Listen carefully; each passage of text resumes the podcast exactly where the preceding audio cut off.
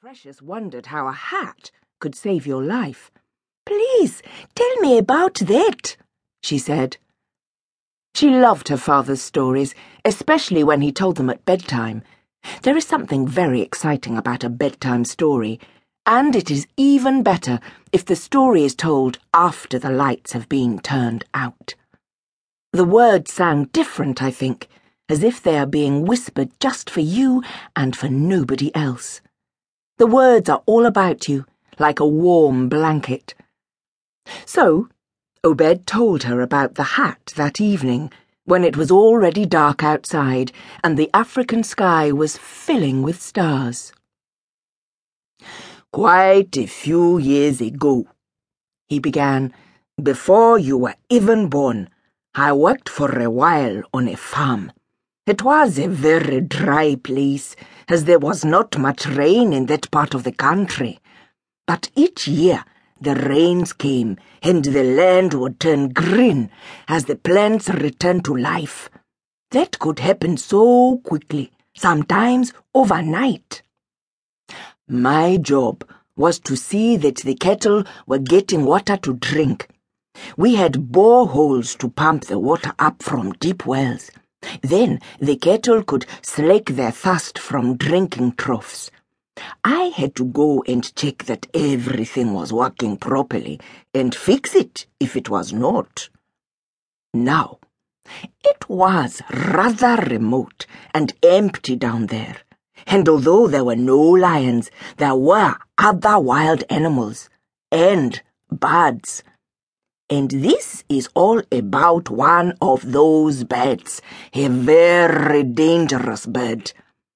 Precious interrupted him. Birds can't be dangerous, she said, laughing at the thought. Birds are far too small. Obed shook his head.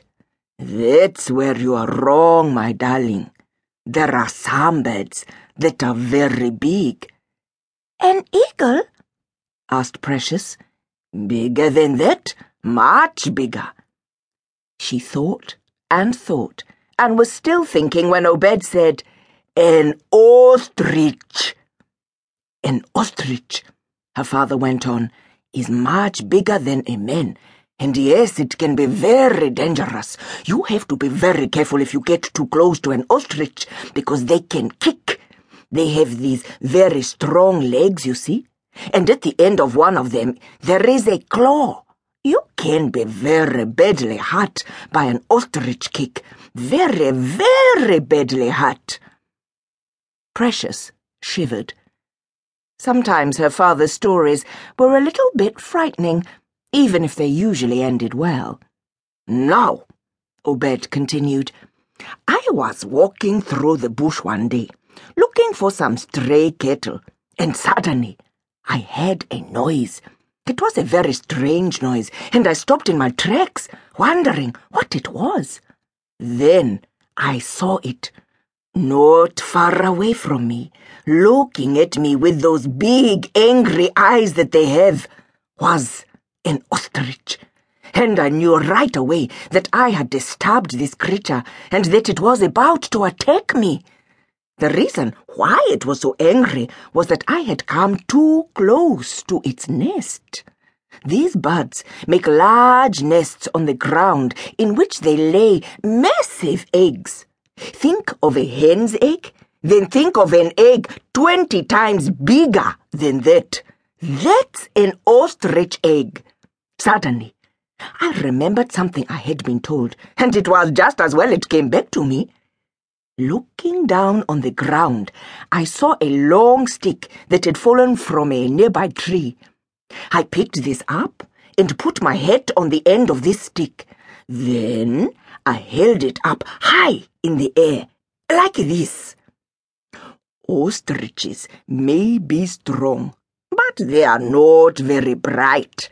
I had remembered being told that if you put your head on a stick and then held it up high, an ostrich would think that the head was your head.